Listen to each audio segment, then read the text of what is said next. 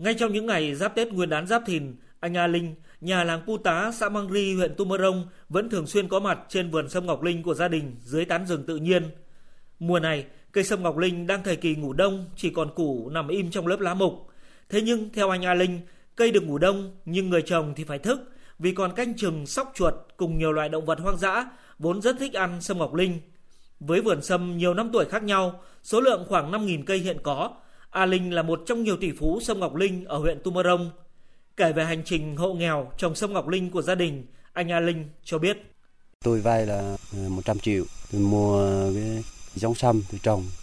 Vay thì đầu tư vào sâm thì nó phát triển, hiệu quả giúp đỡ cuộc sống nhiều hơn. Với người Sơ Đăng ở huyện Tumorong, mặc dù sinh sống quanh vùng chỉ dẫn địa lý sâm ngọc linh, song không dễ để trồng được loại dược liệu có giá trị kinh tế rất cao này. Trở ngại lớn nhất với người dân là giá bán giống sâm ngọc linh rất cao, khoảng 100.000 đồng cho mỗi hạt và 300.000 đồng một cây sâm một năm tuổi. Trước thực tế này, để giúp người dân trồng được sâm ngọc linh, chính quyền, đoàn thể huyện Tumorong đẩy mạnh việc tuyên truyền, vận động thay đổi tư duy, sợ vay, sợ nợ của người Sơ Đăng. Nhờ vậy mà nhiều hộ thuộc diện nghèo đã tự tin vay vốn và trồng được sâm ngọc linh. Anh A Sơn, một trong những hộ nghèo mạnh dạn đi đầu trong việc vay ngân hàng chính sách xã hội 100 triệu đồng để mua giống trồng sâm ngọc linh, hiện sở hữu vườn sâm khoảng 3.000 cây, chia sẻ. Khi giống sâm đắt, lúc đầu thì cũng băn khoăn ngại sợ vay, mua cây sâm nó rò nó chết này kia mình cũng ngại xong hai vợ chồng quyết định vay. Bắt đầu từ năm thứ tư thứ năm nó đậu hạt, chục pin nó đậu à, hai chục đến ba chục hạt một cây, khỏe mạnh đấy. Mình thu được hạt giống cây con được được. Nhờ thay đổi được nếp nghĩ cách làm, người Sơ Đăng, đặc biệt là những hộ nghèo ở huyện Tumorong, tỉnh Con Tum, hiện đã tự tin trong việc vay vốn phát triển cây dược liệu nói chung và cây sâm ngọc linh nói riêng để phát triển kinh tế gia đình.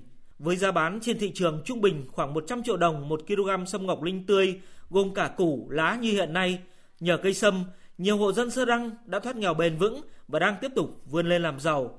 Ông Trương Quang Chi, Giám đốc Phòng Giao dịch huyện Tumorong, Ngân hàng Chính sách Xã hội tỉnh Con Tum khẳng định hiệu quả nguồn vốn tín dụng giúp hộ nghèo trong dược liệu.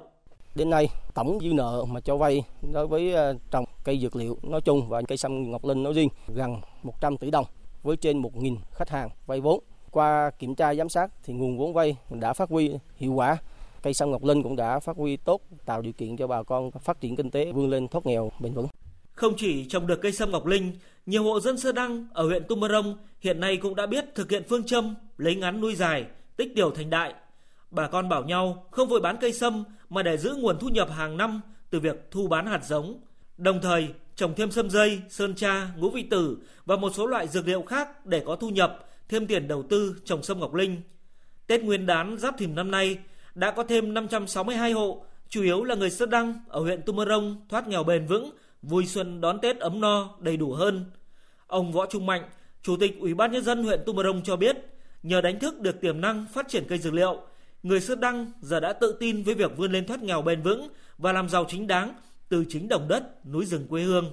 Người dân không trông chờ ý lại từ hỗ trợ của nhà nước để phát triển kinh tế gia đình.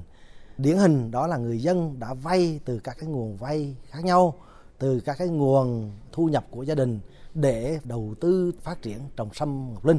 Đây là sự à, thay đổi nếp nghĩ cách làm rất lớn trong à, người đồng bào dân tộc thiểu số. Vững tin vào hướng đi đã chọn, đến hết năm 2023, huyện Tu Mơ Rông, tỉnh Con Tum đã phát triển được trên 2.300 ha sâm ngọc linh cùng hơn 1.300 ha cây dược liệu khác. Với nhiều hình thức như tự vay vốn đầu tư trồng sâm ngọc linh, tham gia vào các tổ hợp tác, liên kết với doanh nghiệp, ngày càng có thêm nhiều người sơ đăng trồng được loại dược liệu quý này.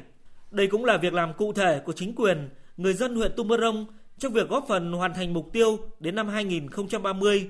Con Tum là vùng dược liệu trọng điểm quốc gia và trung tâm sản xuất dược liệu lớn của cả nước.